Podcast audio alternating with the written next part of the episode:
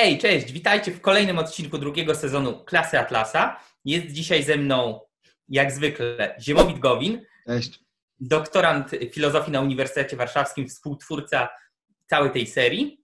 I dzisiaj będziemy mówić o bardzo temacie, który pozornie może wydawać się odległy od y, naszych zwyczajowych rozważań o rozumie, racjonalności, konieczności y, trzeźwego, y, realistycznego myślenia i spojrzenia na świat, a mianowicie będziemy mówić o emocjach. Ziemowit, od czego chciałbyś zacząć? No, przede wszystkim chciałbym zacząć od tego, że my tutaj bardzo dużo już na wcześniejszych podcastach mówiliśmy o tym, że trzeba być racjonalnym, że, że, że rozum jest jedną z kardynalnych wartości, czyli jedną z tych najważniejszych rzeczy, którymi musimy się kierować i zgodnie z cnotą racjonalności e, musimy być racjonalni w każdym aspekcie naszego życia, w każdej chwili. E, cokolwiek robimy, jakikolwiek cel nie obierzemy, e, musimy kierować się racjonalnością. No i teraz wiele osób uważa, że mimo, że od początku filozofii powtarza się, że człowiek to jest to, co odróżnia człowieka od zwierząt, to rozum i że człowiek to jest substancja racjonalna, mówiąc e, językiem tradycyjnym w filozofii, e, to wiele osób i my to bierzemy, to znaczy zgadzamy się z tym, że, że to jest to, co odróżnia człowieka, albo przynajmniej jedna z tych, z tych rzeczy, które odróżnia człowieka od innych zwierząt. Natomiast natomiast y, no, my mówimy, że człowiek powinien zawsze kierować się rozumem. I stety lub niestety y, jest tak, że wiele ludzi wtedy ma takie wrażenie, że, że nam chodzi o to, żeby człowiek był takim robotem. A człowiek przecież takim robotem nie jest. Że człowiek ma też naturę emocjonalną. Tak mówią niektórzy, człowiek z natury jest emocjonalny. Więc to nie jest możliwe, żebym ja był takim jakimś robotem. To jest nierealistyczne, żebyście ode mnie tego oczekiwali. E, więc jest taka dychotomia e, rozum a emocje. I, i, I, w przekonaniu takim potocznym jest tak, że ten rozum, e, że albo kieruje się rozumem, albo kieruje się emocjami. No i że tak naprawdę w człowieku to są takie dwie siły, które jakoś tam się ze sobą tak. ścierają. To jest taka przepychanka, że tak. albo rozum musi temperować emocje, albo emocje muszą trochę rozruszyć i nadać tego ognia rozumowi i że to jest taka e, jak w tej reklamie telefonii komórkowej serce i rozum, tak? Jako tak. dwa osobne byty, serce tutaj uosabiające emocje, uczucia i tą y, sferę właśnie y, emocjonalną, instynktowną i rozum Y, który tutaj pokazany jako mózg uosabiający zimne, chłodne, y, wyrachowane kalkulacje i jedynie takie procesy myślowe zupełnie niezależne od emocji. Tak, i dzisiaj chcielibyśmy powiedzieć, że ta dychotomia albo, albo, albo emocje, albo rozum jest dychotomią fałszywą. Że emocje to jest jak najbardziej integralna część człowieka. Co więcej, tak jak, wy, tak jak tłumaczyliśmy w podcaście o szczęściu, celem człowieka jest szczęśliwe życie, a szczęście to emocjonalny stan. To jest emocjonalny stan. E, no więc te emocje mają ogromne znaczenie i to jakie właśnie mają znaczenie i dlaczego nie ma sprzeczności między rozumem a emocjami i jaka jest ich właściwa relacja, właśnie powiemy, powiemy dzisiaj. Mateusz, y, czy zechciałbyś może wyjaśnić troszeczkę, co jest podstawą w ogóle e, mechanizmu emocjonalnego? Jaki mechanizm leży u podstaw w ogóle tego, że są, że są e, emocje? Jasne. Y, myślę, że warto zacząć od tego, że tak jak mówiliśmy w wielu podcastach, człowiek ma pewną naturę, czyli pewne cechy, pewne właściwości, pewne y, elementy, które są cechą czy to jego fizyczności, czy jego umysłowości, które są po prostu przyrodzone, które są mu dane z góry. On nie ma wpływu na to, czy y, będzie miał te cechy, tylko po prostu je ma. No, zakładając, że, człowiek, że mówimy o zdrowym y, człowieku, ma dwie ręce, dwie nogi, ma rozum i tak dalej, i ma pewne procesy biologiczne i nie tylko, które zachodzą w jego y, organizmie. Jednym z takich mechanizmów, który jest człowiekowi przyrodzony, a który człowiek dzieli w zasadzie z, ze zdecydowaną większością zwierząt jest bardzo prosty mechanizm, mechanizm przyjemność-ból, odczuwania przyjemności lub bólu. I tak jak człowiek, tak samo i zwierzęta mają ten mechanizm, i zadaniem tego mechanizmu jest informowanie organizmu, no w tym wypadku, ponieważ mówimy o ludziach, to człowieka, e, o tym, co na takim najbardziej podstawowym, najbardziej powierzchownym poziomie jest w danym momencie natychmiastowo dobre albo złe dla fizycznego ciała tego e, organizmu. I ten przyjemność ból to jest taki najbardziej pierwotny mechanizm, dający sygnał albo, że organizm zmierza w dobrą stronę, w stronę przedłużenia swojego życia, to jest przyjemność, albo w stronę śmierci, o czym y, oznajmia nam ból. Tak? Ból sugeruje, coś jest nie tak, coś trzeba zmienić na lepsze. I przyjemność, ból to jest taki mechanizm zupełnie automatyczny, przedrozumowy, zwierzęta też go mają, nie mają rozumu, działający niezależnie od naszego właśnie rozumu czy naszej woli i widoczny nawet u ludzi, którzy no jeszcze za bardzo nie rozumują. U istot preracjonalnych, na przykład u niemowląt, tak? jeśli zrobi się, e, jeśli się tam pogłaszcze e, niemowlaczka i tak dalej, no to on się cieszy, jest zadowolony, dobrze mu z tym zresztą e, cała masa badań pokazuje, że dzieci wręcz potrzebują właśnie głaskania, dotyku drugiej osoby, żeby się dobrze rozwinąć, ale to na marginesie. A jeśli no na przykład będzie dziecko miało kolkę, no to go będzie bolało, będzie płakało i tak dalej. I jakby ten mechanizm ma, to jest ten, który dzielimy razem ze zwierzętami. Ale jest też taki, który jest właściwy już tylko dla zwierząt rozumnych, czyli dla nas, ludzi. Trochę głębszy, trochę bardziej złożony, nie aż tak prosty mechanizm. Jest to e, mechanizm, e, jest to mechanizm emocjonalny. E, co to znaczy? Mechanizm przyjemność-ból informuje nas o różnicy między dwoma stanami ciała, czyli odczuwamy przyjemność, odczuwamy ból. A tak, mechanizm czysto fizjologiczny. Czysto fizjologiczny, tak. A mechanizm emocjonalny informuje nas o różnicy między stanami naszej psychiki, między stanami naszej umysłowości. E, czyli z jednej strony, i teraz tak, tylko tutaj dodam, jakby, żeby, żeby było jasne, emocji jest cała gama, tak? Mamy radość, smutek, strach, Y, zachwyt, zaskoczenie i tak dalej, ale dla prostoty wywodu skupimy się po prostu na różnicy emocje dobre, pozytywne kontra emocje negatywne, tak? których takim ostatecznym odzwierciedleniem będzie szczęście kontra cierpienie. Tylko tak dla ułatwienia, bo wchodzenie w wielkie szczegóły tutaj po pierwsze nie byłoby celem tego wykładu, po drugie byłoby już bardziej domeną psychologii niż filozofii, po trzecie chyba nie jest nawet konieczne. Więc mechanizm emocjonalny informuje nas o różnicy, tak jak mechanizm przyjemność-ból informuje nas o różnicy między stanami fizjologicznymi, tak mechanizm emocjonalny informuje nas o różnicy między stanami psychicznymi, czyli z jednej strony dobrymi stanami, radością, szczęściem, spełnieniem, pozytywnymi stanami psychiki, a z drugiej strony negatywnymi, czyli cierpieniem. I e, te mechanizmy w pewnym sensie są podobne. Przyjemność, ból i mechanizm emocjonalny. Mechanizm emoc e, emocjonalny, tak samo jak przyjemność, ból, działa automatycznie.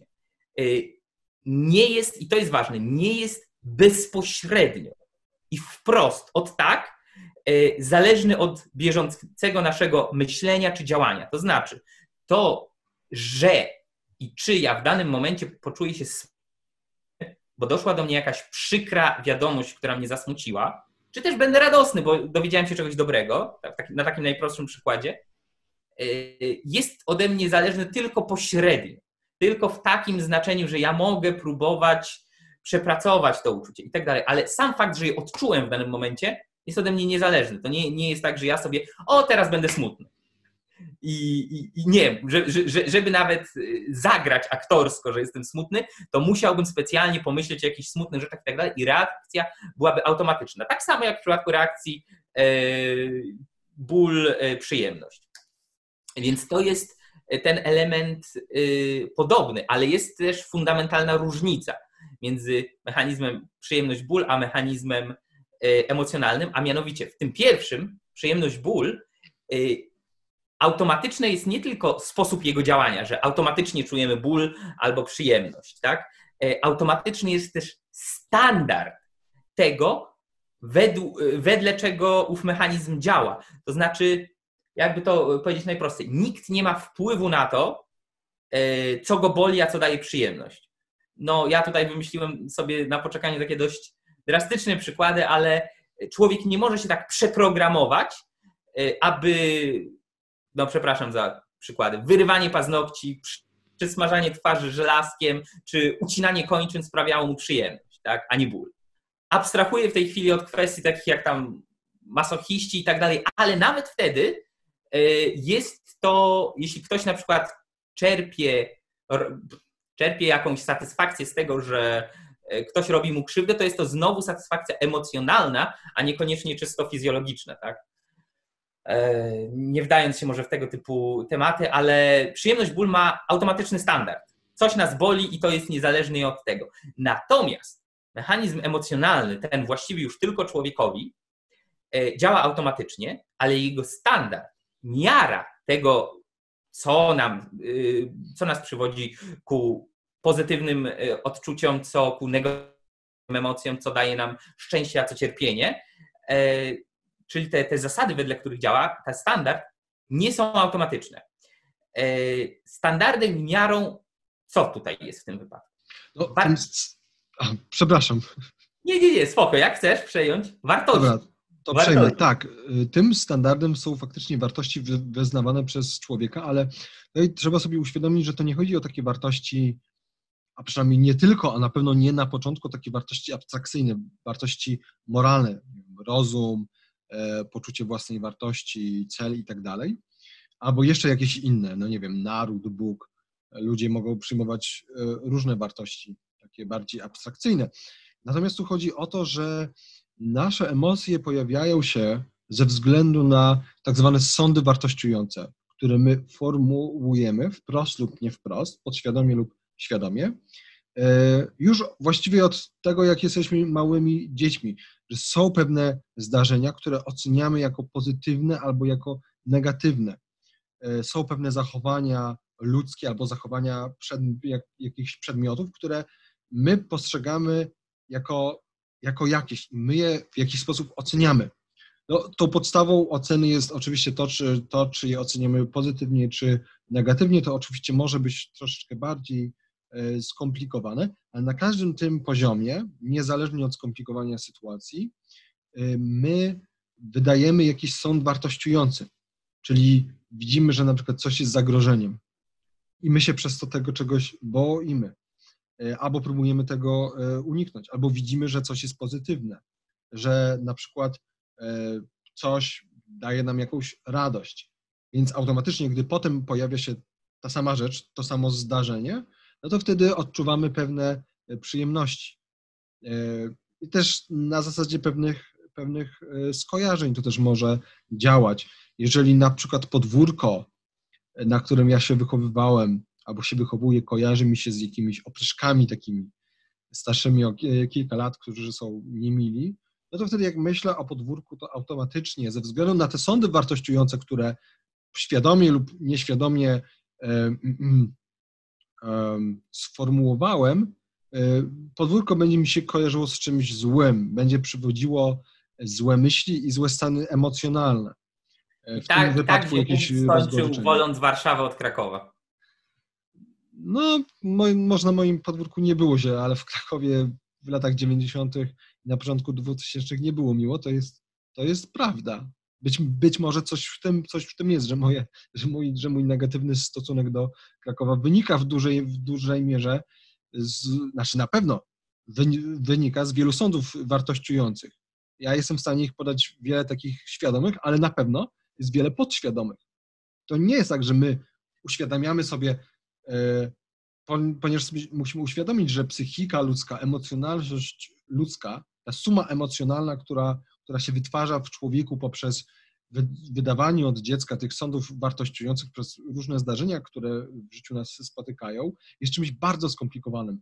Też z tego powodu, e, jak na przykład ktoś musi iść na terapię, to, e, no to, to terapeuta pomaga e, zidentyfikować pewne źródła stanów emocjonalnych, tego w jaki sposób patrzymy się na świat, tego tego, w jaki sposób odbieramy pewne zdarzenia. I też dlatego to, jest, to nie jest coś, co można zrobić samemu od tak. Natomiast to, co.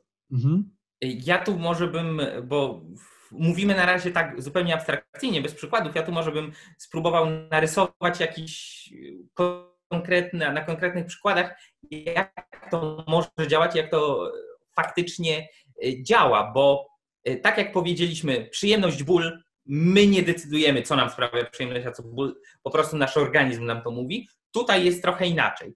Ale jak ty sam powiedziałeś, Ziemowit, e, wartości człowieka są w pewien sposób przyswajane. On nimi nasiąka w pewnym sensie i wobec tego niekoniecznie muszą być przyjmowane świadomie. Tak? To nie chodzi o to, że to, co nam e, daje poczucie szczęścia czy cierpienia, wynika z tego, co my podświadomie, co my świadomie wybraliśmy, chociaż może, tak? bo wartości są przyswajane, ale mogą być także w ciągu życia wybierane, oceniane, zmieniane z jednych na drugich. E, I w tym sensie, w przeciwieństwie do przyjemności bólu, człowiek ma możliwość tego przeprogramowania w sobie, jakie wartości w świecie widziane, osiągane, doświadczane w życiu dadzą człowiekowi szczęście, a jakie antywartości, nazwijmy to, spowodują u niego cierpienie. I na, no, podam taki prosty przykład, jeśli można. Y, weźmy sobie przykład tego, że człowiek idzie ulicą i nagle widzi, że podjeżdża radiowóz i aresztuje kogoś. I teraz weźmy sobie różne, różne przypadki. Tak? To, to jest fakt. To jest to, co y, w poprzednim odcinku nazwaliśmy po prostu y, danymi faktualnymi. Tak? To jest rzeczywistość. Jest radiowóz, podjeżdża, zgarnia kogoś. I teraz tak, załóżmy sobie, że y, żyjemy we względnie wolnym społeczeństwie, w którym funkcjonuje, normalnie funkcjonuje mm, system sprawiedliwości i że widzieliśmy, że osoba, która jest właśnie e, zgarniana do radiowozu, ucieka z ukradzioną e, jakiejś babci torebką, albo wiemy, że jest to jakiś poszukiwany zbieg, który napadał na ludzi, okradał ich albo zabijał nawet. I w tym momencie podjeżdża radiowóz, e, policjanci go łapią, zakładują, dają mu kajdanki na ręce. Co my czujemy? Możemy czuć ulgę, możemy czuć poczucie sprawiedliwości. Ktoś, kto krzywdził innych, kto niszczył ich życie, tym momencie został pochwycony i przynajmniej możemy mieć nadzieję, że czeka go proces i być może, y, być może zasłużona kara. Tak? Możemy czuć ulgę, możemy czuć spełnienie. Ale teraz wyobraźmy sobie tę samą sytuację, jeśli jesteśmy y, w, stoi, w systemie autorytarnym albo totalitarnym. Wyobraźmy sobie, no nawet, nawet weźmy sobie PRL. Idziemy i, i tym człowiekiem, który idzie ulicą który jest pochwycony przez radiowóz, jest powiedzmy taki Pyjas, taki Stanisław Pyjas albo ktokolwiek inny. E, może nawet znamy go, jakiś zwykły, normalny e, koleś i policjanci wyskakują, w zasadzie milicjanci wyskakują, skuwają go tylko dlatego, że sobie szedł, nie podobał im się, jest jakiś problem. Co w tym momencie czujemy? Czujemy coś złego. I to wynika z naszych sądów wartościujących. Czujemy, że dzieje się jakaś niesprawiedliwość, że dzieje się jakaś krzywda, mamy negatywne emocje. I jeszcze tylko trzeci przykład w tym samym, e, tego samego pokroju. Wyobraźmy sobie, że mamy tę pierwszą sytuację, mamy na wpół wolne społeczeństwo, y, czy, czy, czy wolne zupełnie, system sprawiedliwości działający ok, i idzie jakiś y, właśnie przestępca, który faktycznie dopiero co popełnił y, jakieś przestępstwo, czy nawet zbrodnię, i jest skuwany, ale my sami byliśmy razem z nim w gangu albo w jakiejś tam szajce złodziei czy przestępców. To co my czujemy w tym momencie? A i, i my mamy takie poczucie, no nic złego nie zrobił. No frajerów trzeba kroić. No jeśli kogoś okradł, to on zasłużył, bo frajer. A jeśli kogoś pobił, no, no, no prawo dżungli, tak? My mamy poczucie co? Że, że się dobrze dzieje. Nie! Że znowu biednego chłopaka, co did nothing wrong, yy, złe psy skuły, tak? Więc każda z tych trzech sytuacji E, czyli porządny, uczciwy człowiek obserwujący aresztowanie prawdziwego przestępcy w normalnym społeczeństwie, porządny, uczciwy człowiek obserwujący aresztowanie niewinnego człowieka, ale przez milicję w systemie autorytarnym czy totalitarnym i wreszcie jakiś gangster, rzeźmieszek, bandziorek, który widzi jakiego kumpla, który właśnie kogoś okradł, pobił czy nawet zabił, aresztują. Ta sama sytuacja, e, ale dwa różne konteksty w pierwszych dwóch przypadkach i inny człowiek w ostatnim przypadku i zupełnie inne reakcje emocjonalne I to jest coś, co nie jest automatyczne i magicznie wdrukowane w ludzkie DNA, nie płynie w ludzkich żyłach, tylko to jest właśnie coś, co człowiek przyswoił. Wtedy, kiedy przyswajał wartości, yy, wartości moralne, wszelkiego rodzaju wartości, które uznaje za dobre i antywartości, które uznaje za złe w swoim życiu.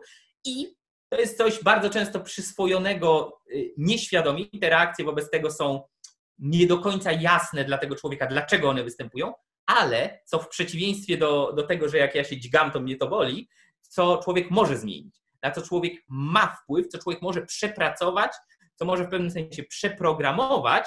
Czasami może zrobić to sam, czasami potrzeba pomocy drugiego człowieka, na przykład faktycznie terapeuty, jeśli ktoś ma jakieś problemy natury psychicznej, ale jest to do zrobienia. I to jest ten fundamentalna, fundamentalna różnica pomiędzy przyjemnością e, i bólem odczuwanym i przez ludzi, i przez zwierzęta, a mechanizmem emocjonalnym właściwym tylko nam. No i teraz bardzo dobrze jest teraz przejść do takiej kwestii. E, a propos tego mechanizmu emocjonalnego, bo teraz tutaj staramy się wyjaśnić, że te emocje wynikają generalnie z tego, jak postrzegamy świat i w jaki sposób go wartościujemy. Mamy ten mechanizm e, przyjemność, ból, no i mamy ten mechanizm emocjonalny, który polega na tym, że wydajemy jakieś sądy wartościujące i na tej podstawie, na tej podstawie pojawiają się potem e, emocje i też na tej podstawie możemy, możemy go zmienić, tak jak teraz powiedziałeś. Natomiast to, co jest istotne, to to, żeby odróżnić sam mechanizm emocjonalny od emocji jako takich.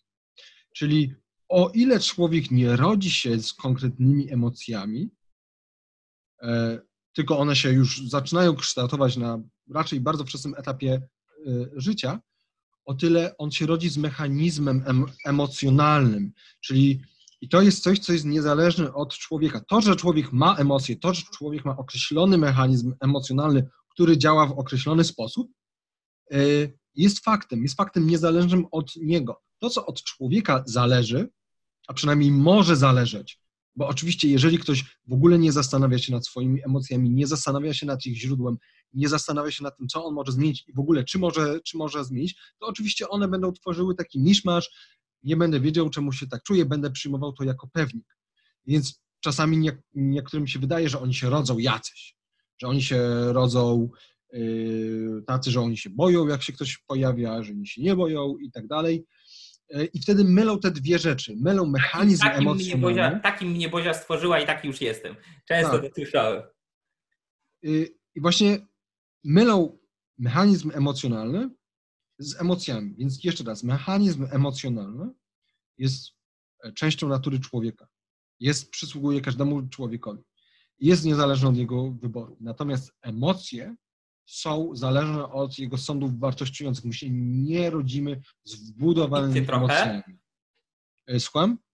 troszeczkę się zaciąłeś, ale emocje są zależne od jego sądów wartościujących. No, tak, emocje są, emocje są e, zależne od jego sądów wartościujących. I tak Czyli, samo jest. Mówiąc krótko, mechanizm jest nam dany, jego zawartość jest przyswajana w ciągu życia tak. i, my możemy, e, i my możemy mieć na to wpływ, tak? Tak, i, i, i to też jest, i to też już teraz też troszeczkę możemy przejść do rozumu, ponieważ uważamy, że człowiek jest tak zwaną niezapisaną kartą, tabula rasa. Co to znaczy? Niektórzy znowu błędnie myślą, że tabula rasa oznacza, że człowiek nie ma żadnego mechanizmu poznawczego. Otóż ma. Ma bardzo określoną, ma bardzo, jego świadomość ma bardzo określone warunki swojego działania. Tylko tak powiem, dla, dla ścisłości, aby widzowie się nie pogubili, to jest trzeci mechanizm, o jakim mówimy teraz, wdrukowany w człowieka, który istnieje, niezależnie od nas, niezależnie od naszej woli, czyli mechanizm przyjemność-ból, E, mechanizm emocjonalny, teraz mówimy o mechanizmie poznawczym, czyli e, epistemologia, o mechanizmie, który pozwala nam poznawać, rozumieć i wyciągać wnioski na temat świata wokół nas. Tak, i ten mechanizm, tak samo jak mechanizm emocjonalny i mechanizm przyjemność, ból, jest czymś wbudowanym. My się rodzimy z tym, w jaki sposób mamy poznawać. Możemy poznawać. Mamy oczy, mamy uszy, mamy mózg. Tak. E, natomiast e, tak samo jak ten mechanizm w przypadku emocji jest wbudowany, tak samo ten mechanizm e, poznawczy jest wbudowany, ale treść, treść jego już nie. Więc nie mamy żadnych idei wrodzonych, no tylko, tylko, wszelkie, tylko wszelkie idee są wyciągane ze świata zewnętrznego i z tego, jak my ten świat zewnętrzny przerabiamy sobie w głowie, mówiąc tak, mówiąc tak e, skrótowo. Więc to jest pewna analogia właśnie pomiędzy mechanizmem emocjonalnym a mechanizmem, a mechanizmem e, poznawczym. E, czyli mechanizm wrodzony, treść tego mechanizmu, nie, e, nie. treść, która się, tam, która się tam znajduje, nie jest. Więc tutaj mam nadzieję, że tu już jasno widać, że my nie uważamy, że człowiek może być robotem, czy że powinien być robotem. On nie może być. On będzie miał jakieś emocje, bo siłą rzeczy będzie musiał nawet na poziomie takim podświadomym wydawać pewne sądy wartościujące i na, i na tej podstawie nabywać, nabywać pewną, pewną e, jakieś różne emocje. Tak, to ja tylko powiem, że e, anegdotycznie, że ja kiedy miałem w pewnym momencie taki trochę cięższy, gorszy okres w życiu, to ja e, taka, taką moją myślą mniej czy bardziej uświadomioną było, że ja chciałbym wyłączyć sobie emocje. Zupełnie. Niczego nie odczuwać. Ponieważ odczuwałem w tym momencie bardzo dużo złych emocji, niekoniecznie dobrych i, i, i, generalnie emocje kojarzyły mi się wtedy z tym, co złe, to ja stwierdziłem, że najlepiej byłoby właśnie tak, wiedziałem na poziomie rozmowy, że to jest niemożliwe, ale żeby tak przepstryknąć ten stryczek, żeby w ogóle nie odczuwać emocji i tak dalej. Tylko, że po pierwsze jest to, tak jak już powiedzieliśmy, niemożliwe. Człowiek ma możliwość pracowania nad emocjami i pracowania, przepracowywania, programowania zawartości mechanizmu emocjonalnego, ale nie ma możliwości wyrzucenia go poza siebie. A po drugie, no tak jak też mówiliśmy, niekoniecznie wcale, nawet gdyby istniała taka możliwość, byłoby to dobre z perspektywy e, człowieka, bo nawet e, to, co uważamy za cel, czyli szczęście, szczęśliwe, dobre, spełnione, kwitnące życie, tę tak zwaną eudaimonię, to jeden z fundamentalnych aspektów jest właśnie stan emocjonalny. Więc jak dążyć do czegoś, gdybyśmy nie mieli nawet mechanizmu, który pozwala to osiągnąć? No dobra, ale już powiedzieliśmy o pewnej analogii między mechanizmem poznawczym a mechanizmem emocjonalnym. Teraz Mateusz, jaka jest różnica między nimi? Czym one się różnią?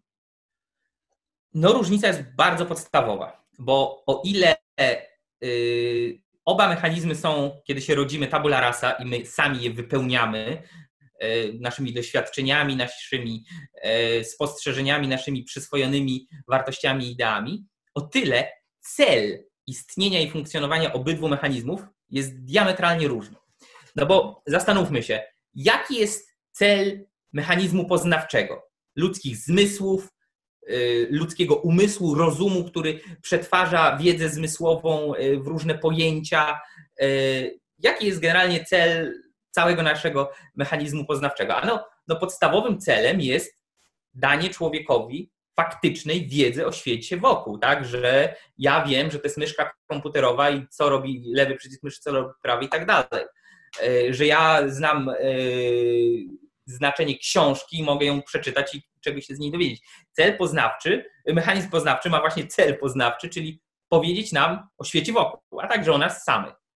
E, natomiast, więc Mechanizm poznawczy, rozum i zmysły to jest źródło poznania.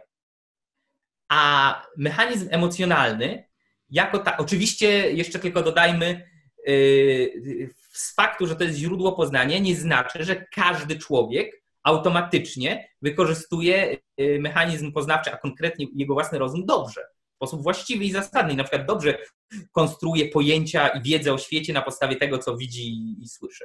Może popełnić błąd, tak? ale to jest inna inszość. Z faktu, że człowiek nie tworzy pojęć wiedzy automatycznie, nie wynika, że to nie jest cel mechanizmu poznawczego, bo jest. Natomiast mechanizm emocjonalny nie jest źródłem poznania i nie dostarcza nam wiedzy o świecie. Mechanizm emocjonalny, jeśli w ogóle, to może nam dać informacje na jeden, jedyny temat, jeden, jedyny typ wiedzy. Czyli emocje mogą nam powiedzieć tyle, że coś, jakiś fakt rzeczywistości sprawiło, że my coś, jakąś emocję, jakieś uczucie odczuliśmy. Tak? Czyli jakaś rzecz ze świata sprawiła, że my jakieś X ze świata sprawiło, że my poczuliśmy jakieś Y. Tyle. To jest, to jest tyle, co nam mogą, może powiedzieć mechanizm emocjonalny. Emocje nie mówią nam nic na temat faktycznej, rzeczywistej natury tego, co w nas spowodowało to uczucie, nie pozwalają nam tego poznać, nie pozwalają nam tego tak naprawdę ocenić, czy w jakiś sposób wartościować, czy jest to dla nas dobre, czy złe. Nasz mechanizm emocjonalny może być tak zaprogramowany, że zareagujemy pozytywnie na coś, co jest tak naprawdę dla nas szkodliwe. No, nie wnikając już w jakieś głębokie szczegóły, bardzo prosty przykład. E, ludzie, ludzie, i to nawet rozsądni, inteligentni ludzie, czy to kobiety, czy mężczyźni, którzy mają tendencję do wchodzenia w toksyczne związki. Tak? I, I, bardzo często uzasadnienie to, ja nie wiem, dlaczego ciągnie mnie do takich mężczyzn. Ja nie wiem, dlaczego ciągnie mnie do takich kobiet. Nie wiem, dlaczego ciągnie mnie do jakichś yy, bad boyów, jakichś takich właśnie rzezimieszków. Nie wiem, dlaczego ciągnie mnie do kobiet yy, no, niegodnych zaufania, mało wartościowych. Tak, ale, ale tak jest, tak? To jest moje odczucie, to jest mój pociąg. To w jakimś sensie we mnie jest. Ja mogę się z tego nie cieszyć, no ale cóż ja mogę na to poradzić, tak? I, i to jest właśnie mechanizm emocjonalny. Jeśli nie przyłożymy do niego naszego rozumowego poznania i procesu introspekcji, żeby się zastanowić, dlaczego on tak działa, to on nam nic nie powie. Nie powie, czy to jest dobre, czy złe, nie powie, czy powinniśmy tak dalej robić, e, czy nie. Więc, e, więc de facto to jest ta podstawowa różnica. No i teraz wobec tego, skoro powiedzieliśmy, czy mechanizm emocjonalny nie jest, że nie jest narzędziem poznania, no to ziemowit czym jest wobec tego? Y, no właśnie mechanizm emocjonalny, czy może inaczej emocje, y, to są, tak jak już powiedzieliśmy w sumie na, na samym początku, że my nie mamy wyboru, że one się pojawiają. Y, my też z samego faktu, że one się pojawiają, jakby nie wiemy, co leży pod nimi. Możemy wiedzieć, że dana sytuacja wywołała w nas daną emocję, ale nie wiemy, dlaczego tak jest, że ta sytuacja y, wywołała, przez sam fakt, że to, e, że to e, odczuwamy. Więc możemy powiedzieć, że emocja jest swego rodzaju automatyczną odpowiedzią i to jest zdeterminowane przez ten mechanizm e, emocjonalny na jakiś konkretny fakt, który się zdarza, na jakieś wydarzenie. To, że ja widzę jakichś opryszków po drugiej stronie ulicy, to, że rozlało mi się mleko, to, że ktoś powiedział coś głupiego albo coś mądrego. Natomiast to, jaka ta odpowiedź jest, wynika, e, wynika z miary wartości e, i standardów, które można przyjąć świadomie bądź nieświadomie, które dany człowiek wyznaje. I to znowu wyznaje nie w takim sensie, że on ma listę tych wartości i on. Codziennie i on na nią patrzy i odhacza. Tylko, tylko, że to jest po prostu coś, co się buduje w jego podświadomości już od maleńkości. Rymuje nawet tego nie czuje, e, to jest coś, co buduje się od jego maleńkości, właśnie ta, ta, ta, ta suma emocjonalna. E, e, I to jest to właśnie wyznawanie tych wartości, które oczywiście może też być świadome, ale nie musi być. No i zazwyczaj, i zazwyczaj nie jest, a na pewno nie jest w każdym, w każdym, w każdym przypadku. No i więc, więc jeszcze raz, emocja to jest automatyczna odpowiedź na konkretny zaistniały fakt, e, fakt rzeczywistości, e, który jest określony przez wartości i standardy wyznawane przez e, człowieka, świadomie bądź nieświadomie. No i też trzeba sobie uświadomić, że nie ma czegoś takiego jak emocje, które są pozbawione przyczyny. Zawsze, zawsze jest jakaś, zawsze jest jakaś przyczyna. E, no i, my, no i my do tej przyczyny możemy jakoś dojść poprzez jakąś analizę, przez analizę tego, co się działo w naszym życiu, generalnie korzystając z introspekcji, ewentualnie z potrzeby terapeuty. Tutaj swoją drogą to jest tako, tako, taka ciekawostka, że terapia kognitywno-behawioralna jest to rodzaj terapii, który jest bardzo, bardzo podobny, jest bardzo zbliżony do do tej myśli, którą tutaj Wam przedstawiamy, mianowicie, e, że emocje wynikają z pewnych naszych wyborów, z pewnych naszych ocen. E, emocje wynikają e, z ocen, które, których my dokonaliśmy świadomie bądź nie pewnych faktów.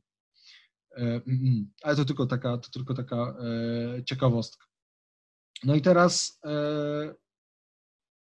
no i teraz co dalej, co dalej Mateusz robimy z tymi, z tymi e, emocjami, gdy już wiemy czym, czym są, że są automatyczną odpowiedzią, e, gdy już wiemy, że, że nie ma emocji bez przyczyn, że tak po prostu się pojawiają, to co dalej, to co dalej możemy, możemy, z tym, możemy z tym zrobić? No mamy, tak jak w zasadzie we wszystkim praktycznie, dwa podstawowe wybory, tak? Tak jak egzystencjalnie mamy wybór żyć albo nie żyć, później mamy wybór myśleć albo nie myśleć.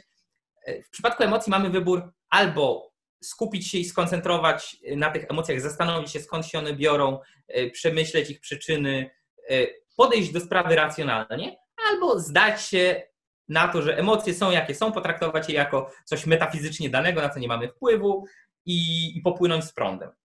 Ta druga e, opcja, jak przypuszczam, już sami możecie się domyślać, no, e, jest raczej czymś destruktywnym, bo zdaje człowieka na łaskę e, mechanizmu, którego sam nie do końca rozumie, który sam nie do końca rozumie i na łaskę kaprysów, widzimisię, zachcianek, chwilowych odczuć.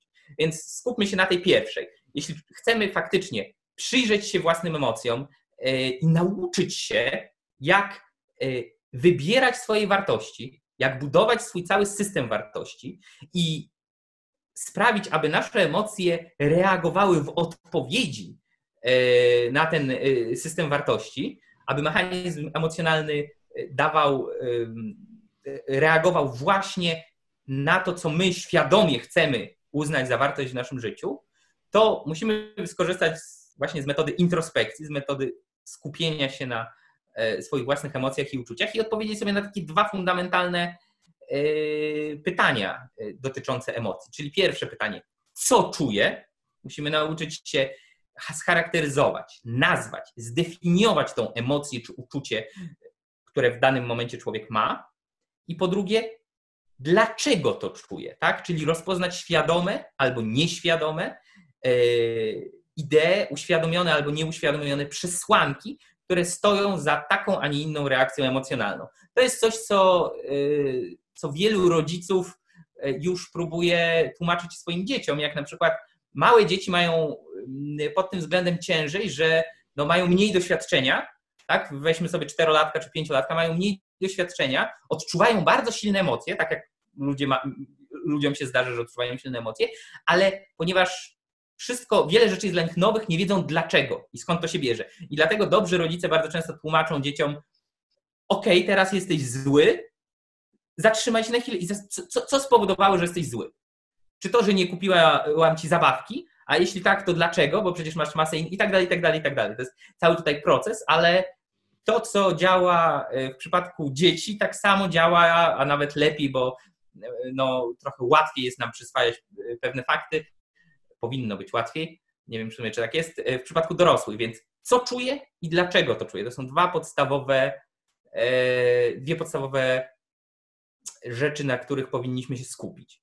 No i teraz w porządku. Mamy te uczucia, mamy te mechanizmy, no tylko, że tak jak już wcześniej mieliśmy okazję wspomnieć, e, ludzki umysł składa się, nie jest prosty, jest bardzo złożonym, skomplikowanym e, narzędziem, czy no nazwijmy to sobie mechanizmem, jest złożoną maszyną, tak jak złożony jest komputer z wielu różnych elementów, podzespołów, procesorów i tak więc mamy świadomy poziom naszego umysłu i nieświadomy. Mamy świadomość i podświadomość, tak?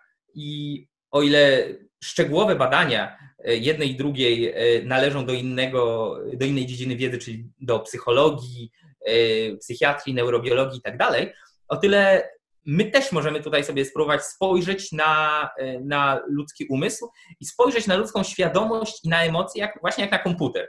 Zróbmy sobie taką analogię. To nie jest doskonała analogia, ale łatwiej pozwoli uchwycić pewne zależności.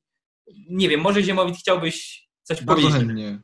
To znaczy bardzo, bardzo chętnie przedstawię tę e, analogię, jako że jest, e, może jest, nie, jest niedoskonała, ale, ale dobrze moim zdaniem e, obrazuje właśnie, właśnie tę kwestię.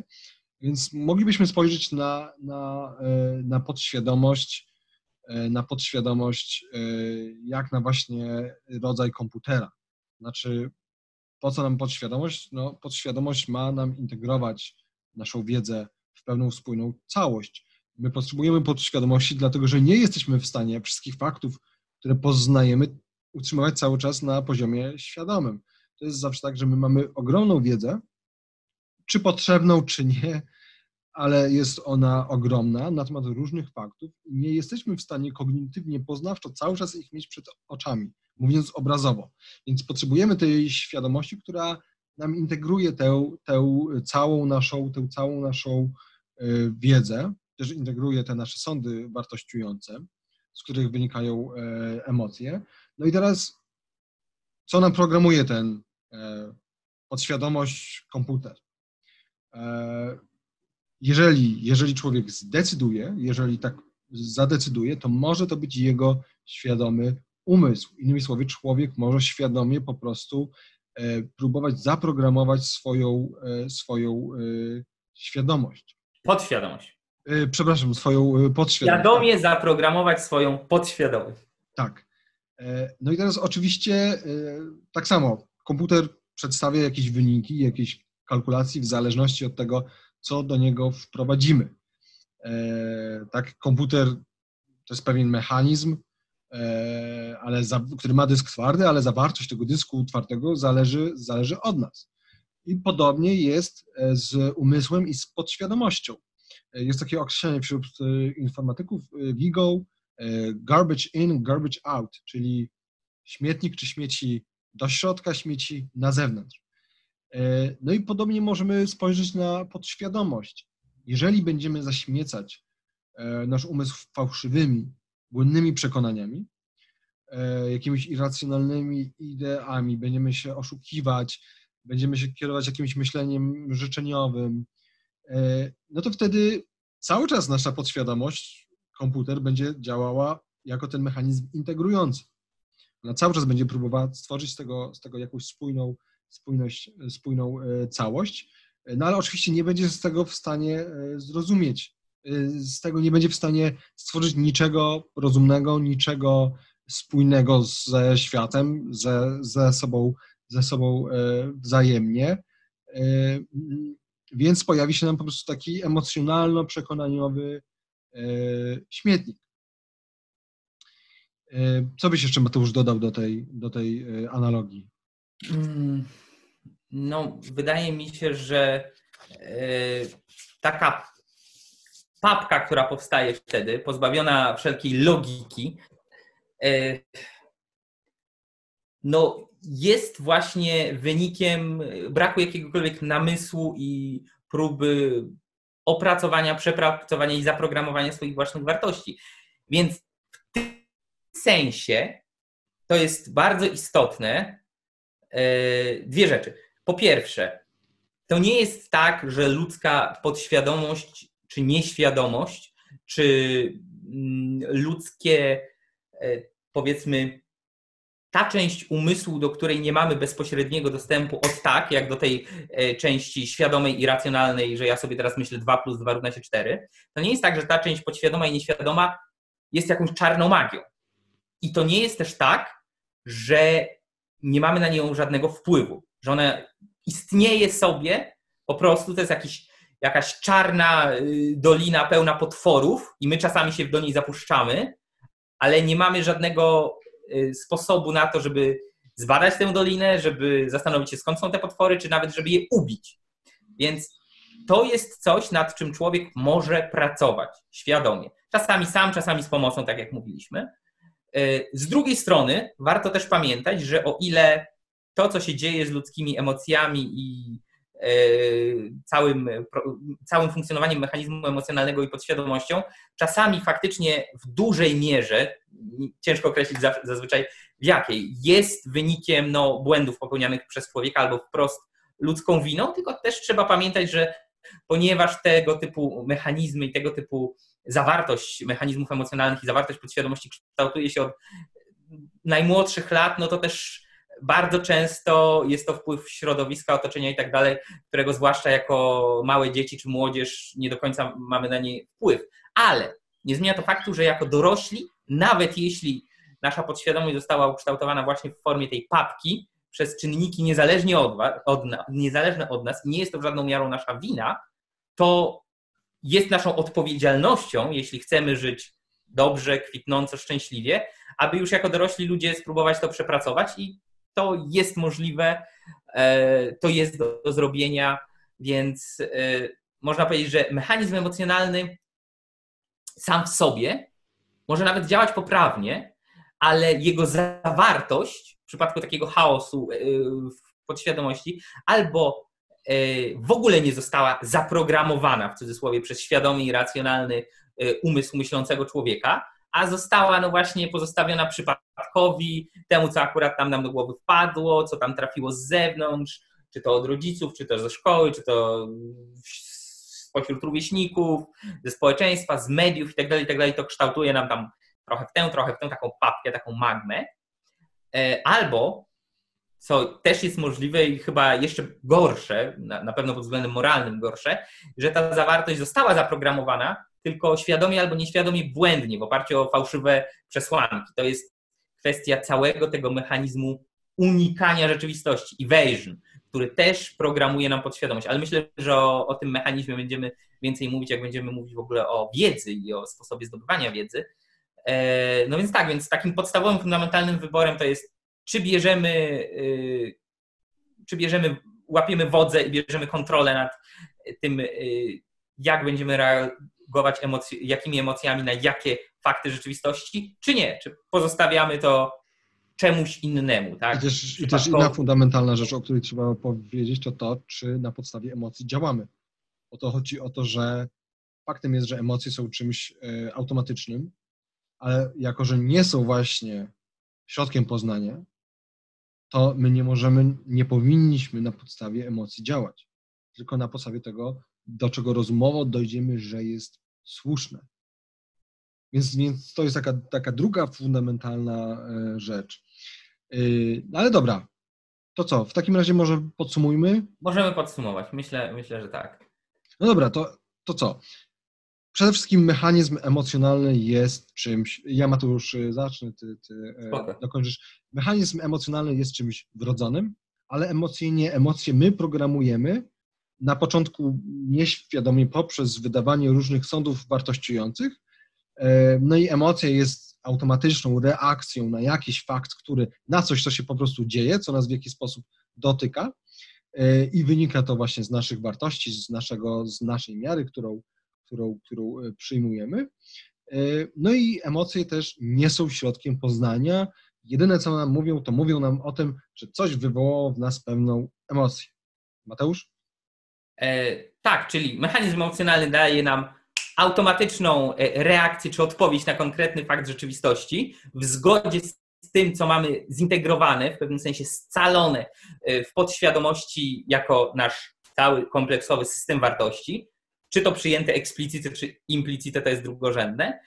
I ten podświadomy system wartości informuje w pewnym sensie, daje taki bodziec, system, mechanizmowi emocjonalnemu, czy coś sprawia człowiekowi, powiedzmy, radość, czy cierpienie, czy y, boi się tego, czy się z tego cieszy. Więc to jest automatyczne, y, ale zawartość tego mechanizmu wartości, czyli nasze, także nasze reakcje i odpowiedzi udzielane przez emocje, nie jest ani wrodzona, ani automatyczna. Może być wynikiem albo nieświadomego lub nie do końca świadomego, nieprzemyślanego przyswajania idei, albo może być wynikiem naszych własnych myśli, y, racjonalnego, świadomego, celowego wreszcie wybierania swoich własnych wartości. I wynikiem tego mogą być właśnie reakcje emocjonalne, które, że tak powiem, idą ramię w ramię y, z naszymi świadomymi przekonaniami. I tutaj to jest właśnie rozbicie tej fałszywej dychotomii rozum czy serce, emocje czy logiczne myślenie. Nie ma tej dychotomii, jeśli człowiek wie, jakie ma emocje, dlaczego ma te emocje, umie kontrolować wartości, które uznaje za słuszne, umie przepracowywać swoje problemy, jeśli na przykład zintegrował w swojej podświadomości coś złego jako wartość i vice versa. E, więc w tym momencie to, co dla człowieka dobre, to, co, dla, to, co służy życiu, rozkwitowi, szczęściu człowieka, będzie jednocześnie tym, co będzie mu dawało radość. Będzie jednocześnie tym, na co będzie reagował pozytywną emocją bo ma jedno i drugie zintegrowane e, w świadomy, e, racjonalny sposób. E, I dlatego ta dychotomia serce-rozum no jest z założenia fałszywa, a pojawia się tylko u tych, No, no bo skąd się pojawiła, tak? Skąd się to przekonanie, że serce kontra rozum pojawiło? No pojawia się tych, u tych, którzy przyswoili i zintegrowali sobie w podświadomości fałszywe idee, jakieś błędne przekonania, albo którzy nie do końca uspójnili sobie e, światopogląd, tak? Czyli nijak nie kształtowali przekonań, tylko od sasa do lasa trochę. E, więc, więc to są te, te dwa, te dwie podstawowe kwestie. I irracjonalność jest czymś, działanie irracjonalne i myślenie irracjonalne jest czymś, co ma na to bardzo duży wpływ. Ziemowit może? Yy, tak, yy, to prawda, potwierdzam. I to jest bardzo dobry wstęp do naszego następnego podcastu o tak zwanym poczuciu yy, życia, na który już teraz zapraszamy. Za dzisiaj już chyba możemy podziękować. Był ze mną Mateusz Błaszczyk, byłem ja. Subskrybujcie, lajkujcie, oglądajcie następne odcinki, udostępniajcie, szerujcie i piszcie komentarze jeżeli coś było niejasne, albo macie jakieś, jakieś wątpliwości, albo macie jakieś argumenty, przeciw, jakieś argumenty e, przeciwko, to się nie wahajcie, piszcie, a my odpowiemy. Bądźcie racjonalni, bądźcie radośni. Pamiętajcie, że szczęście to jest stan niesprzecznej radości. Właśnie ta niesprzeczność to jest brak tego kleszu pomiędzy świadomie wyznawanymi wartościami, a tym zaprogramowanym w komputerze podświadomości systemem emocjonalnym. Więc macie nad tym kontrolę, macie tak jak macie kontrolę nad swoim życiem. Tym optymistycznym akcentem możemy powiedzieć do usłyszenia. Cześć. Trzymajcie się. Hej.